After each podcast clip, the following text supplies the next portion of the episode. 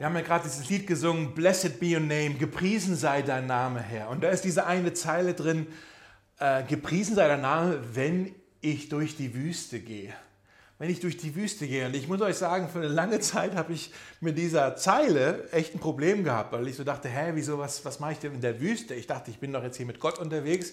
Das Leben ist doch immer, es läuft doch immer alles smooth. Ich habe doch hier hoffentlich ein gesegnetes und gutes Leben, Herr. Was, wieso, wieso denn jetzt Wüste? So, äh, kann es denn sein, dass Gott mich manchmal auch in meinem Leben in eine Wüste führt? Und dann, wenn wir natürlich die Bibel lesen, dann merken wir, na klar kann das sein. Das sehen wir bei Mose, das sehen wir bei David, bei Elia, selbst bei Jesus. Ja, die wurden alle irgendwann mal ein bisschen in die Wüste geschickt. Und dann dort in der Wüste haben sie aber dann ähm, ja, Dinge mit Gott erleben dürfen, Dinge lernen dürfen, Dinge erfahren dürfen, die sie vielleicht außerhalb der Wüste nicht lernen konnten. Und ich weiß nicht, wie es dir geht. Dieses Jahr 2021, ähm, diese ganze Phase, in der wir uns ja gerade befinden, irgendwie merken wir ja schon, okay, es ist ein neues Jahr, aber irgendwie stecken wir ja immer noch mittendrin in dieser äh, Pandemie, in dieser Krise. Ja, irgendwie fühlt es sich so an, als ob wir gerade immer noch durch Wüstenzeiten hindurchgehen. So am Anfang des Jahres 2021, äh, das ganze Jahr bringt ganz viele Ungewissheiten mit sich. Keiner weiß so wirklich, wie sich dieses Jahr so entwickeln wird. Und es fühlt sich so an, als ob wir so ein bisschen in der Wüste sind, so ein bisschen ja, im Dunkeln tappen fast schon. Ja? Aber ich glaube auch in dieser Wüstenzeit gerade äh, gibt es Dinge, glaube ich, die Gott in uns tun möchte, Dinge, die er uns zeigen möchte über sich selbst, ähm, Dinge, die er mit uns vorhat. Und um das besser zu begreifen, ich glaube, es sind zwei Sachen, auf die ich heute mit euch schauen möchte, die, die wir jetzt in dieser Wüstenzeit wirklich lernen können. Um das besser zu begreifen, wollen wir uns heute einen, äh, ein paar Verse anschauen aus dem Alten Testament, aus dem Buch Hesekiel. Hesekiel war ein Prophet, in Israel zu der Zeit, als das Volk Israel in Gefangenschaft in Babylonien war. Da war er ein Prophet, also jemand, der im Auftrag Gottes zu dem Volk gesprochen hat. Und hier in dem Kapitel heute, wir sind in Kapitel 37 von Hesekiel, wenn ihr das aufschlagen wollt, da hat Hesekiel eine Vision von Gott. Ja? Er hat eine Vision und in dieser Vision wird er auch in eine Wüste geführt, in, in ein wüstes Tal. Und das ist ein bisschen ein skurriler Text. Und dann zeigt ihm Gott dort in der Wüste ein paar Dinge ähm, darüber, was er tun wird, was er tun wird und, und wie, er, ja, wie es wieder aufwärts gehen wird äh, mit dem Volk Israel. Das ist ein sehr spezifisches Wort zum Volk Israel für die damalige Zeit auf jeden Fall.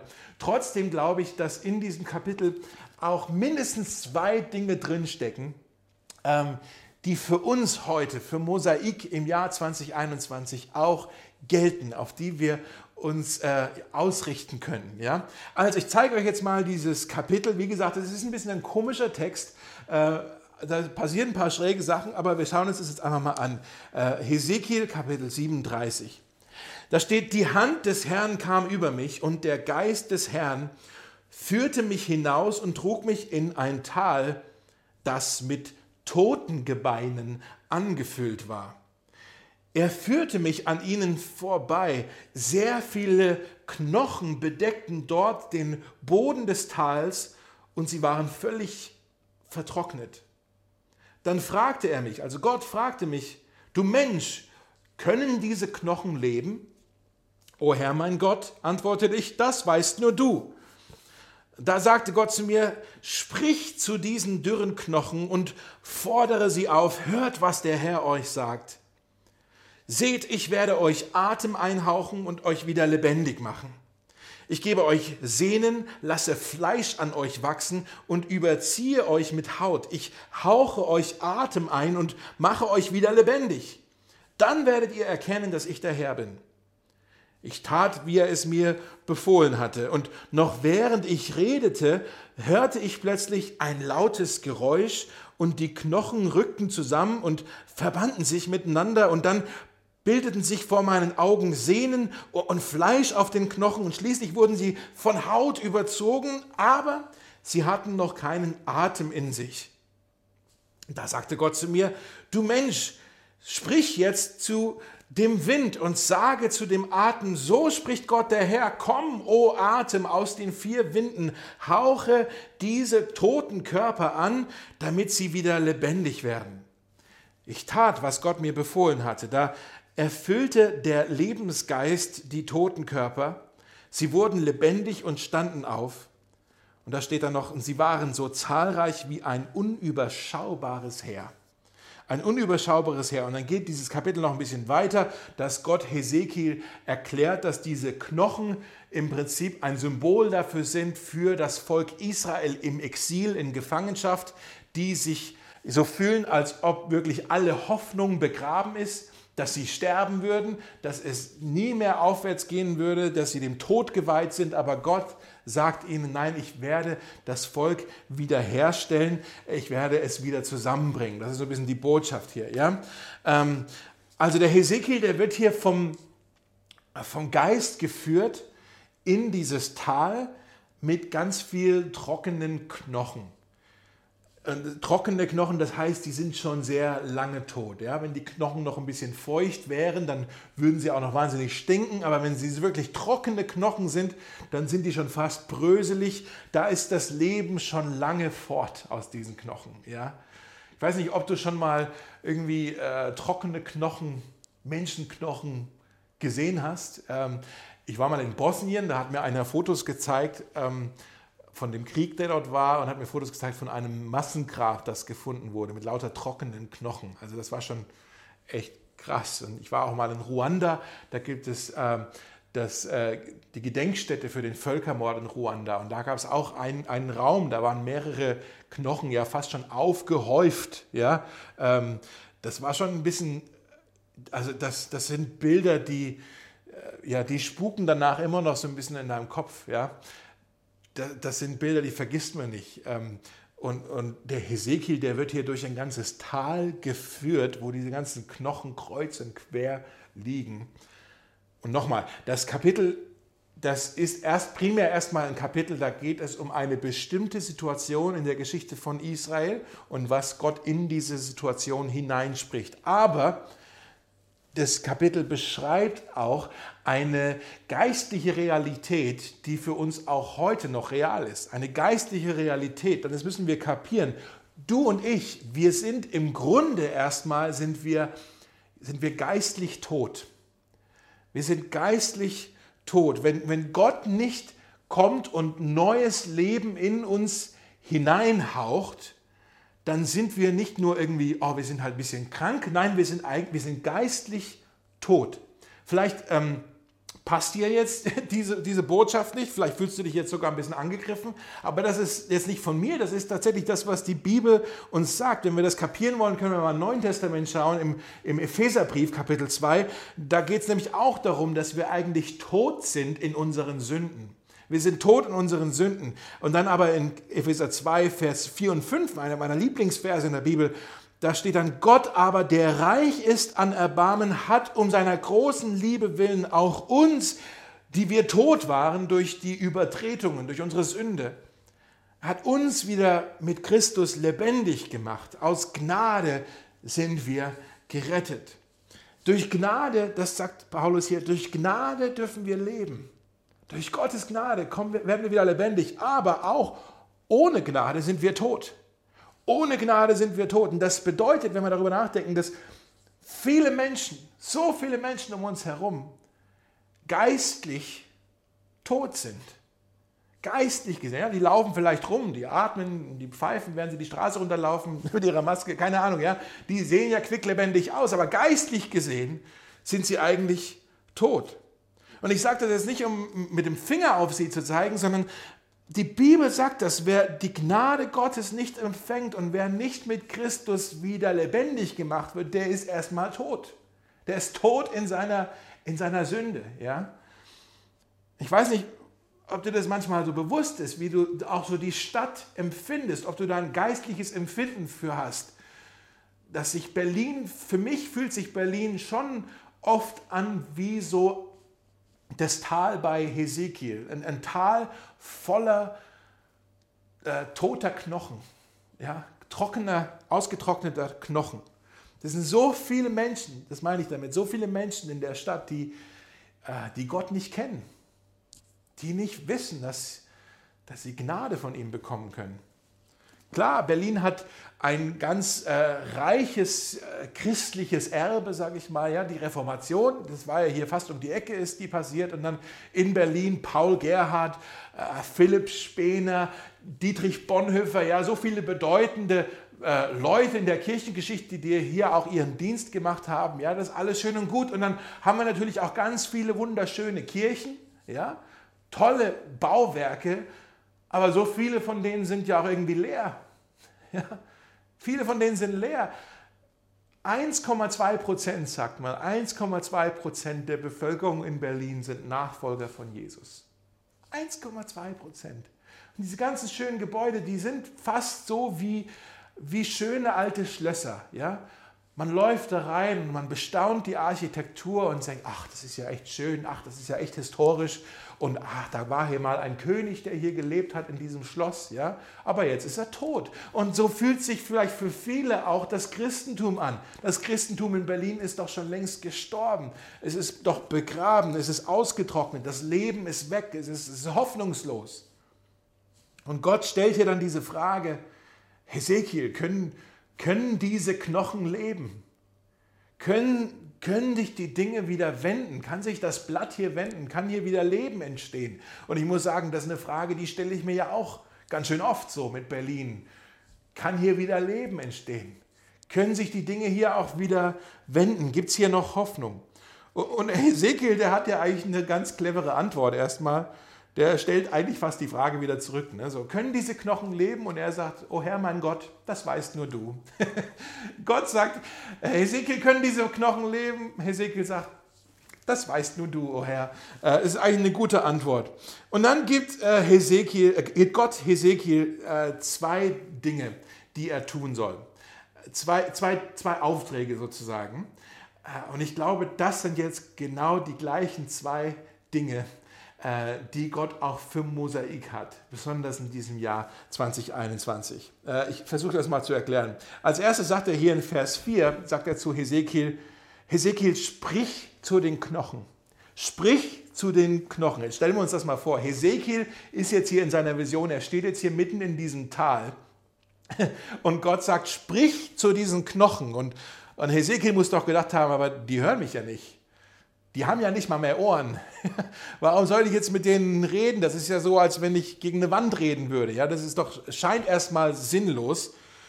Aber Gott sagt, nee, du sollst über diesen Knochen sollst du jetzt Leben aussprechen. Du sollst Leben aussprechen. Ich gebe dir die Vollmacht dafür. Und was, was macht dann Hesekiel?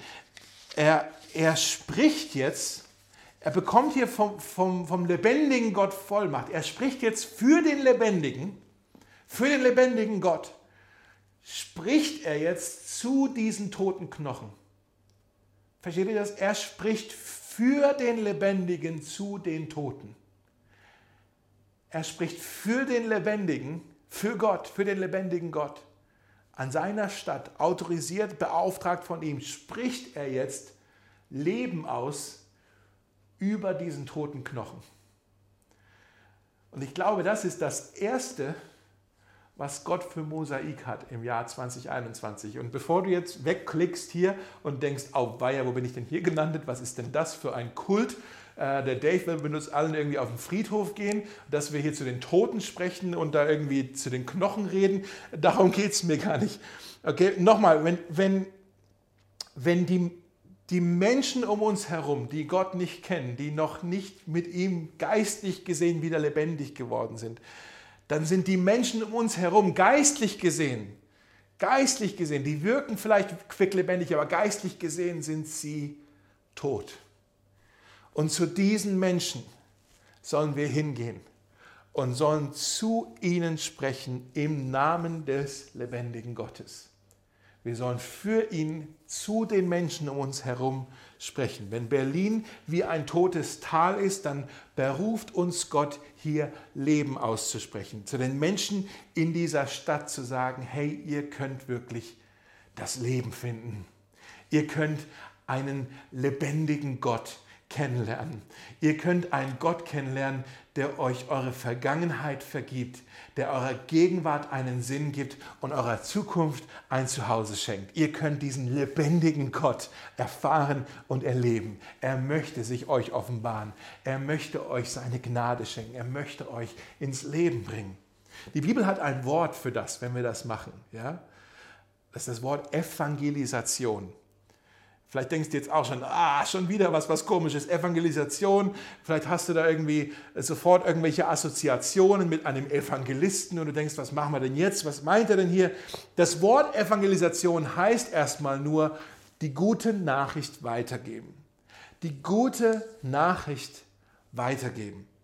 Das heißt, wir dürfen im Namen des Lebendigen zu den geistlich Toten Menschen um uns herum reden. Macht das Sinn, was ich sage, ein bisschen? Ja? Ich weiß, es hört sich alles ein bisschen skurril an, aber ich, ich hoffe, ihr, ihr geht mit mir in diesem Gedankengang. Paulus spricht auch darüber. Paulus im zweiten Korintherbrief sagt er, wir sind Botschafter Christi. Er sagt, so sind wir Botschafter Christi und, und Gott gebraucht uns, um durch uns zu sprechen. In unserer Stadt gibt es ja ganz viele Botschaften. Ja? Fast jedes Land der Welt hat hier irgendwo in Berlin eine Botschaft. Und da sitzt dann auch meistens ein Konsul oder ein Botschafter drin. Ne? Was macht ein, ein Botschafter? Was ist denn ein Botschafter? Ein Botschafter ist jemand, der eine ganze Nation repräsentiert.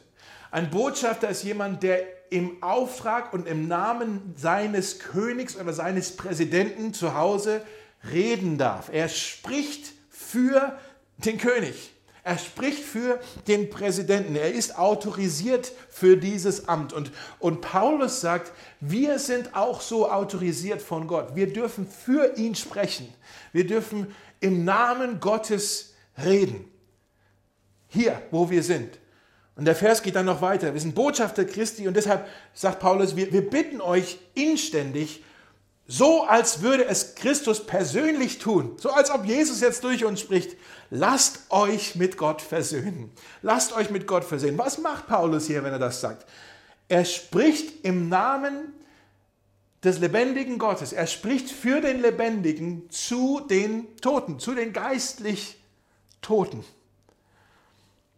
Und Leute, ich glaube, Gott möchte 2021, äh, dass das durch uns die gute Nachricht noch viel weiter und viel tiefer in diese Stadt hinaus fließt, dass wir das Wort des Lebens in diese Stadt hineinsprechen und in diese Stadt hineinbringen. Gott sagt zu uns, geht raus und, und erzählt von eurem Glauben, erzählt von eurer Hoffnung, erzählt eure Geschichte, was ihr mit mir erlebt habt. Geht raus und bietet den Menschen an, dass ihr mit ihnen und für sie betet. Ja? Geht raus und, und ladet Menschen ein zum Gottesdienst und, und seht, was ich dann tun kann. Geht raus und sprecht für mich zu den Menschen da draußen. Ihr seid meine Botschafter.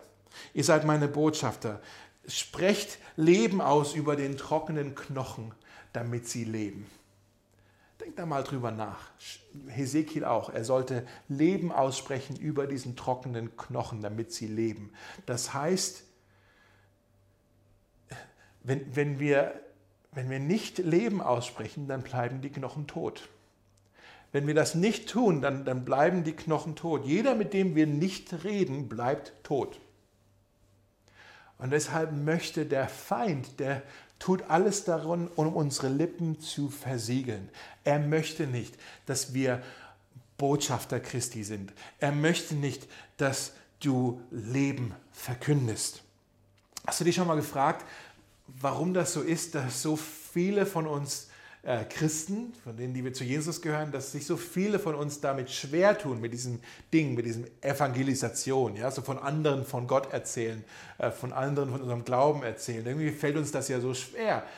Ich glaube, es gibt zwei Gründe, vielleicht auch mehr, aber zwei Gründe, die mir einfallen, warum uns oder vielen von uns das so schwer fällt. Das erste ist vielleicht, dass wir eigentlich kein Mitleid haben oder wir haben keinen Mut. Manchmal auch beides vielleicht. Ja. Kein Mitleid und kein Mut.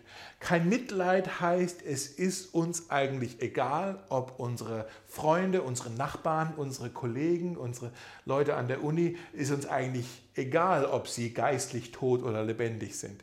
Das ist aber eigentlich ziemlich selten. Ich glaube, den meisten von uns ist es nicht egal. Die meisten von uns, wir, wir sorgen uns schon darum. Ähm, für uns ist es vielleicht eher das Zweite. Wir haben nicht so den Mut. Wir wissen nicht so ganz wie.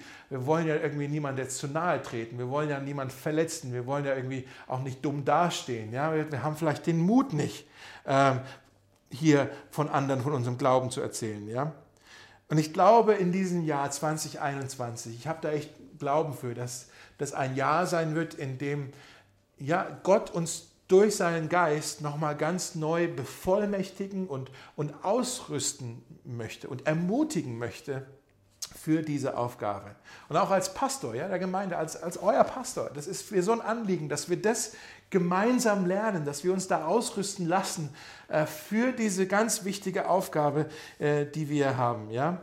In, ähm, im Apostelgeschichte gibt es ein starkes Versprechen von Jesus. In der Apostelgeschichte Kapitel 1, da sagt Jesus, ihr werdet den Heiligen Geist empfangen. Und von ihm werdet ihr dann was? Kraft empfangen, sagt er. Kraft empfangen. Und dann werdet ihr überall meine Zeugen sein. Und ich, ich habe wirklich, Leute, ich habe da so eine Erwartung, dass, dass, dass Gott das tun möchte, dass er uns neue Kraft geben möchte, dass er uns neuen Mut schenken möchte für diese Aufgabe. Und dann können wir im Auftrag Gottes, in seinen Namen zu den Menschen reden. Und ich glaube auch, ich habe da, hab da echt Zuversicht und Hoffnung, dass wir in diesem Jahr das sehen werden, dass, es, dass ganz viele Menschen eine neue Offenheit haben für die gute Nachricht, für das Evangelium. Eine neue Offenheit für Glaubensfragen. Ich glaube, wir werden in diesem Jahr das auch sehen, dass sich äh, viele Menschen, mehr als erwartet, ähm, entscheiden, ihr Vertrauen in Jesus zu setzen. Ich glaube, wir werden in diesem Jahr sehen, dass verlorene Söhne und Töchter in diesem Jahr endlich nach Hause kommen. Ich glaube, wir werden in diesem Jahr sehen, wenn wir Leben aussprechen, dass, dass, Ehen, dass Ehen, Beziehungen geheilt werden können, dass äh, Leute befreit werden von ihren Süchten, dass, dass Leute geheilt werden von, von Krankheiten, dass, dass Einsamkeit, einsame Menschen, dass, dass sie Familie finden, ähm, dass, dass ja, das Leben verändert wird. Ich habe da so eine, eine, Hoffnung, so eine Zuversicht, dass wir, wenn wir Leben aussprechen, dass Gott dann auch etwas tun wird. Deshalb lasst uns den Lebendigen verkünden. Lasst uns in seinem Namen reden zu den Menschen. Die Geschichte mit ähm, Hesekiel geht dann noch weiter in Vers 7. Da steht dann, und noch während ich redete, hörte ich plötzlich ein lautes Geräusch und die Knochen rückten zusammen und verbanden sich miteinander. Und dann bildeten sich vor meinen Augen Sehnen und Fleisch auf den Knochen. Schließlich wurden sie von Haut überzogen, aber sie hatten noch keinen Atem an sich. Also das müsst ihr euch auch nochmal vorstellen, ja, also ähm, der Hesekiel, der spricht jetzt hier Leben aus über den Knochen und er kann seinen Augen äh, kaum glauben, dass die anfangen sich zu bewegen und die formen sich wieder zusammen und Fleisch und Sehnen und Haut und alles entsteht wieder, aber sie waren nach wie vor ohne Atem, ohne Leben. Ja, das heißt, dieser, dieses Tal, was gerade noch ein Tal war voller trockener Knochen ist jetzt plötzlich ein Tal voller lebloser Körper. Komisch, ne? Und dann geht es aber weiter. Gott hat noch eine zweite Aufgabe für Hesekiel. Eine zweite Aufgabe für Hesekiel. Er soll wieder reden, er soll widersprechen, aber diesmal nicht zu den Knochen. Was sagt er hier in Vers, Vers 9? Sprich nun, Hesekiel, sprich nun zu dem, zu dem Wind und sage, komm, hauche, diesen toten Körper, hauche diese toten Körper an, damit sie wieder lebendig werden. Das Wort hier für Wind ist das hebräische Wort Ruach. Ruach, ja, das ist eigentlich das Wort für, für Wind, für Atem, ist eigentlich das Wort für den Geist Gottes. Für den Geist Gottes. Was sagt Gott hier zu Hesekiel? Er sagt, rede jetzt, rede jetzt zu mir. Komm jetzt zu mir, rede mit mir und bitte mich, hier Leben einzuhauchen. Bete zu mir, Das ist das, das ist ein Aufruf zum Gebet. Seht ihr das? Erst spricht er, spricht Hesekiel für den Lebendigen zu den Toten. Und jetzt ist umgekehrt. Jetzt spricht Hesekiel für die Toten zu dem Lebendigen. Seht ihr das? Jetzt spricht er für die Toten. Er bittet jetzt für die Toten. Redet er zu dem lebendigen Gott. Erst spricht er zu, ja, erst spricht er zu den Menschen über Gott. Und jetzt spricht er zu Gott über die Menschen. Ja, er spricht jetzt für die Toten zu dem Lebendigen. Und ich glaube, das ist das Zweite, zu dem Gott uns einlädt, 2021, dass er uns einlädt. Hier ist ein Bereich, in dem ich, ähm, ich Wachstum für euch habe. Hier ist ein Bereich, wo ihr weiter wachsen dürft, wo, wo ich noch mehr für euch habe. Und das ist ähm, ja nicht nur mit Menschen über Gott zu sprechen, sondern auch mit Gott über Menschen zu sprechen. Es ist Gebet. Gott möchte, glaube ich, dass wir in diesem Jahr weiter wachsen, tiefer wachsen in unserem Gebetsleben in der Gemeinde. Da ist noch so viel mehr für uns. Und nicht nur das Gebet allgemein, sondern ganz spezifisch glaube ich, dass Gott möchte oder mehr für uns hat in dem Bereich der sogenannten äh, Fürbitte, heißt das. Fürbitte. Vielleicht sagst du jetzt Fürbitte, bitte was? Bitte was? Für, was, was? Was ist denn Fürbitte? Ja? Fürbitte ist äh, müssen wir merken, dieses Wort, das kommt bestimmt öfters vor in den nächsten Monaten. Ja, Fürbitte ist, wenn wir im, im Namen eines anderen zu Gott kommen. Fürbitte ist, wenn wir nicht für uns selber, sondern für jemand anderes beten. Also nicht nur für unseren eigenen Kram, sondern ich bete jetzt für den Kram von jemand anders. Ja? Ich bete für jemand.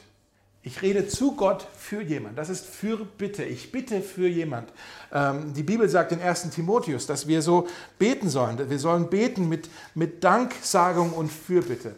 Äh, wir sehen da immer wieder auch Beispiele in der Bibel, wo, wo Menschen Fürbitter waren. Zum Beispiel im Alten Testament, da sehen wir Mose. Ähm, Im zweiten Buch Mose, äh, Kapitel 32, ähm, da waren äh, das Volk Israel, die waren da auch in der Wüste, in der, Wild, in der, in der Wüste, und die haben sich ein goldenes Kalb gebaut, das sie anbeten wollten. Einen Götzen haben sie sich gebaut, den sie anbeten wollten, weil sie Gott nicht mehr haben wollten. Den Gott, der sie gerade aus der Sklaverei in Ägypten befreit hat, den wollten sie nicht mehr. Sie wollten jetzt dieses goldene Kalb anbeten. Und Mose bekommt das mit und Mose ist erstmal stinksauer und Mose geht dann auf den Berg und Mose redet mit Gott, er, er betet zu Gott und fängt dann an Fürbitte zu tun. Er betet nicht für sich selbst, er betet für die Menschen, die hier gerade ja, sich offensichtlich versündigt haben an Gott. Und er bittet Gott, er, er fleht mit Gott, Herr, hab Erbarmen, nimm ihnen das nicht zu übel, bestrafe sie nicht. Verzeih ihnen das, vergib ihnen das. Und er sagt dann hier in 2. Mose 32, Vers 32, Mose betet, Herr, ich bitte dich, vergib ihnen ihre Sünde. Aber wenn das nicht geht, dann streiche mich aus dem Buch, das du führst. Er sagt, bestrafe lieber mich anstatt sie, damit sie leben können. Seht ihr das? so, er, er, fleht mit Gott. Er, es ist Fürbitte. Das ist das, was das hier ist. Er, bitte, er, er, er macht Fürbitte für andere. Und, und ähm, Gott, ähm, also Mose hat, hat, das, hat das Volk, sehen wir ja hier, das Volk so sehr lieb, dass, dass er hier ja, zu Gott redet über das Volk. Das ist ein Zeichen seiner Liebe. Und Gott sagt dann, aber bestraft dann Mose nicht. Und ich, ich, nehme an, letztendlich hat Gott ja einen ganz anderen Plan gehabt. Dass er eigentlich am liebsten Mose hätte sagen wollen, Mose, das ist gar nicht nötig, ich habe einen viel besseren Plan. Äh, ich werde jemand anders schicken, der die Strafe auf sich nimmt, der, der, aus dem, äh, der, der die Sünde auf sich nimmt. Ich werde, ich werde meinen Sohn senden und, und er wird die Strafe auf sich nehmen, die eigentlich jedem Sünder gebührt, damit sie leben können, wird er sterben. Äh, das ist ja letztendlich der Rettungsplan Gottes gewesen. Das wusste Mose hier noch nicht, aber Mose, wir sehen auf jeden Fall, er war ein Fürbitter für sein Volk. Im Neuen Testament sehen wir das auch nochmal bei Paulus im, im Römerbrief, Kapitel 9. Paulus hat sogar ein ähnliches Gebet hier gehabt. Er, sagt, er schreibt, ich wäre bereit, Paulus, ich wäre bereit, für immer verflucht zu sein und von Christus getrennt, wenn ich sie, wenn ich mein Volk dadurch retten könnte. Seht ihr das? Mose und Paulus, die haben hier, waren ja zwei unterschiedliche Menschen, aber die haben ja tatsächlich eine Gemeinsamkeit. Sie waren tief besorgt um ihr Volk, um ihr Volk und sie waren Fürbitter. Und im Jahr 2021, ich frage mich, ob das auch etwas ist, was Gott vielleicht bei Mosaik in unserer Gemeinde äh, tun möchte, dass er uns das Herz bricht für die Stadt Berlin. Das hört sich jetzt nicht besonders angenehm an, aber was ich meine ist, dass er uns ein neues Herz gibt, eine neue Sorge, eine neue Liebe, eine neue Dringlichkeit für die Menschen in dieser Stadt, eine neue Liebe für diese Menschen, dass wir so sehr besorgt sind um sie, dass es unsere eigenen Gebete verändert. Sodass wir nicht mehr nur für unseren eigenen Kram beten, sondern für das beten, was im Leben von anderen los ist. Dass wir Fürbitter werden. Wir werden Fürbitter. Wir sprechen für die Toten zum lebendigen Gott. Fürbitte, ja. Und wisst ihr, was das ist, wenn wir das tun? Das ist eigentlich die Rolle von einem Priester. Im Alten Testament wiederum, die, die Priester im Alten Testament, das waren die Leute, die standen eigentlich zwischen Gott und dem Volk. Ja, die standen so dazwischen. Das war mehr als nur, hier sind jetzt halt die, die Leute, die die Gottesdienstliturgie zusammenschmeißen. Nein, die, die Priester, das waren die Fürbitter, die beteten zu Gott, das ganze Volk. Ja? Und im ersten Petrusbrief schreibt Paulus, hey, die Priester, das sind nicht nur ein paar Einzelne, die Priester, das seid ihr alle, ihr in der Gemeinde. Er sagt, ihr seid ein auserwähltes Volk. Ihr seid königliche Priester, sagt ihr. Das sind wir alle. Das ist eine Aufgabe für uns alle, Fürbitter zu sein.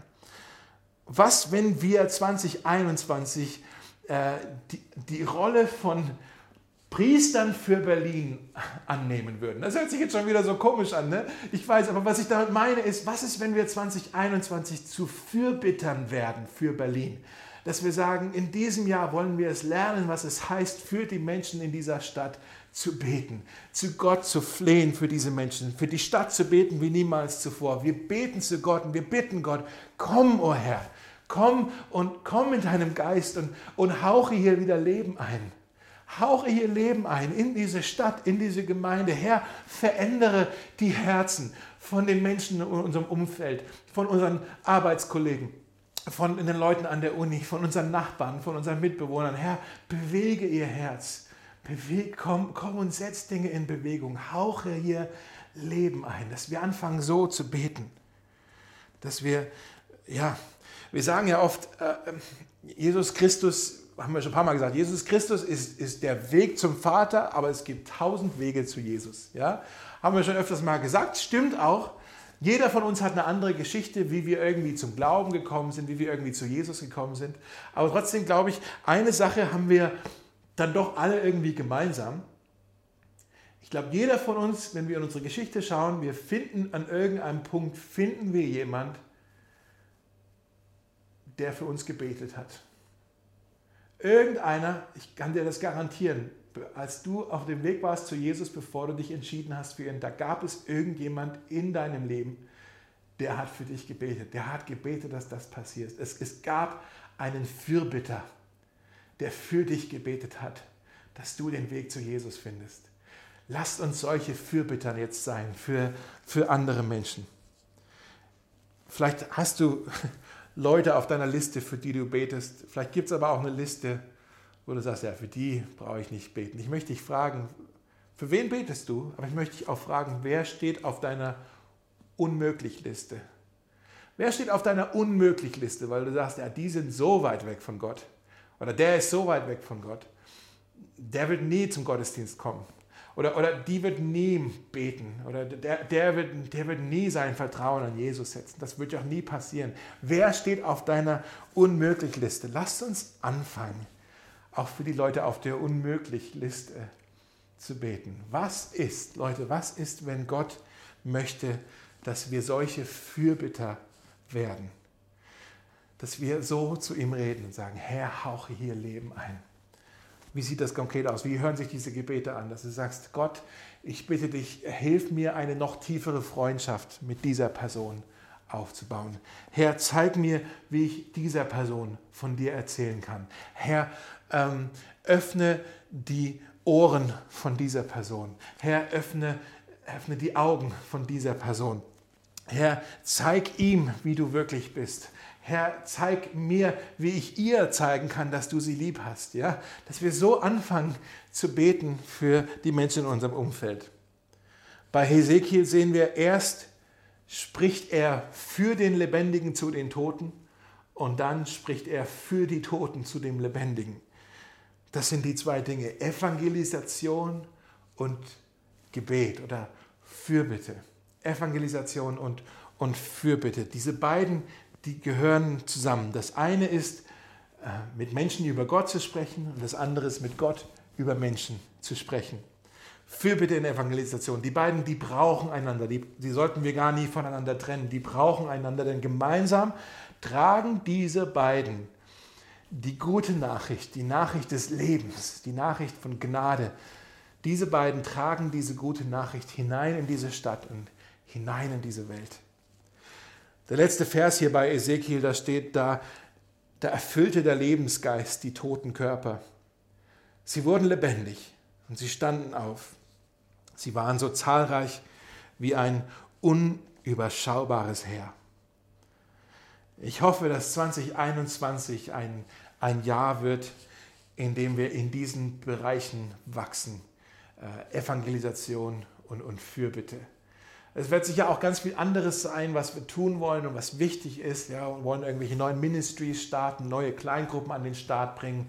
Vielleicht ziehen wir in diesem Jahr auch um als Gemeinde. Ja. Auch die Frage nach dem Zeitpunkt und dem Timing, wann können wir uns auch wieder in Person für unsere Präsenzgottesdienste treffen. All das wird so wichtig sein. Aber lasst uns vielleicht zum Anfang des Jahres sagen, diese beiden Dinge, die machen wir zu einer Priorität in diesem Jahr. In diesen beiden Bereichen wollen wir wirklich wachsen. Da wollen wir dazulernen, da wollen wir uns entfalten, da spüren wir, da hat Gott noch mehr für uns im Bereich der Evangelisation und der Fürbitte. So, damit noch viele Menschen in Berlin, die geistlich gesehen tot sind, in ihrer Sünde, verloren sind, dass sie den lebendigen Jesus kennenlernen, der ihnen das Leben schenkt. Das ist unsere Hoffnung. Das ist unsere Vision für 2021, damit das geschehen kann. Lass uns gemeinsam beten. Und wir wollen dir Danke sagen, Gott, dass du durch deine große Güte, durch deine große Liebe zu uns, dass du uns, die wir tot waren in unserer Sünde, dass du uns wieder lebendig gemacht hast in Jesus Christus. Durch Gnade sind wir gerettet. Danke für deine Gnade, die uns rettet. Das ist nichts, was wir irgendwie selber tun können. Wir können da nichts dazu beitragen. Es ist dein Werk in uns. Du hast uns äh, lebendig gemacht. Du hast uns gerettet. Wir sagen dir Danke dafür. Danke, dass wir mit dir leben dürfen. Und wir wollen auch für dich leben. Und wenn wir für dich leben, dann heißt das auch, dass wir mit anderen Menschen über dich reden wollen und wir wollen auch lernen, was es heißt, mit dir über andere Menschen zu reden. Herr, wir wollen wachsen in diesen beiden Bereichen, Evangelisation und Fürbitte. Und ich möchte dich bitten, Herr, zeige uns, wie das geht. Zeige uns da auch die nächsten Schritte. Lehre uns, was es heißt, äh, in, in diesen Bereichen zu wachsen, Herr. Ich danke dir, dass du der Herr bist über diese Gemeinde, dass du auch im Jahr 2021 in dieser Gemeinde ja, Menschen zu dir ziehen möchtest, dass du hier Gemeinde bauen möchtest. Ich möchte dich bitten, Herr, stelle diese Gemeinde, baue diese Gemeinde immer weiter so auf, so wie du sie dir vorgestellt hast. Sie gehört ganz dir. Ich danke dir so sehr, dass wir dazugehören dürfen zu dem, was du hier tust. Wir beten in deinem Namen. Amen.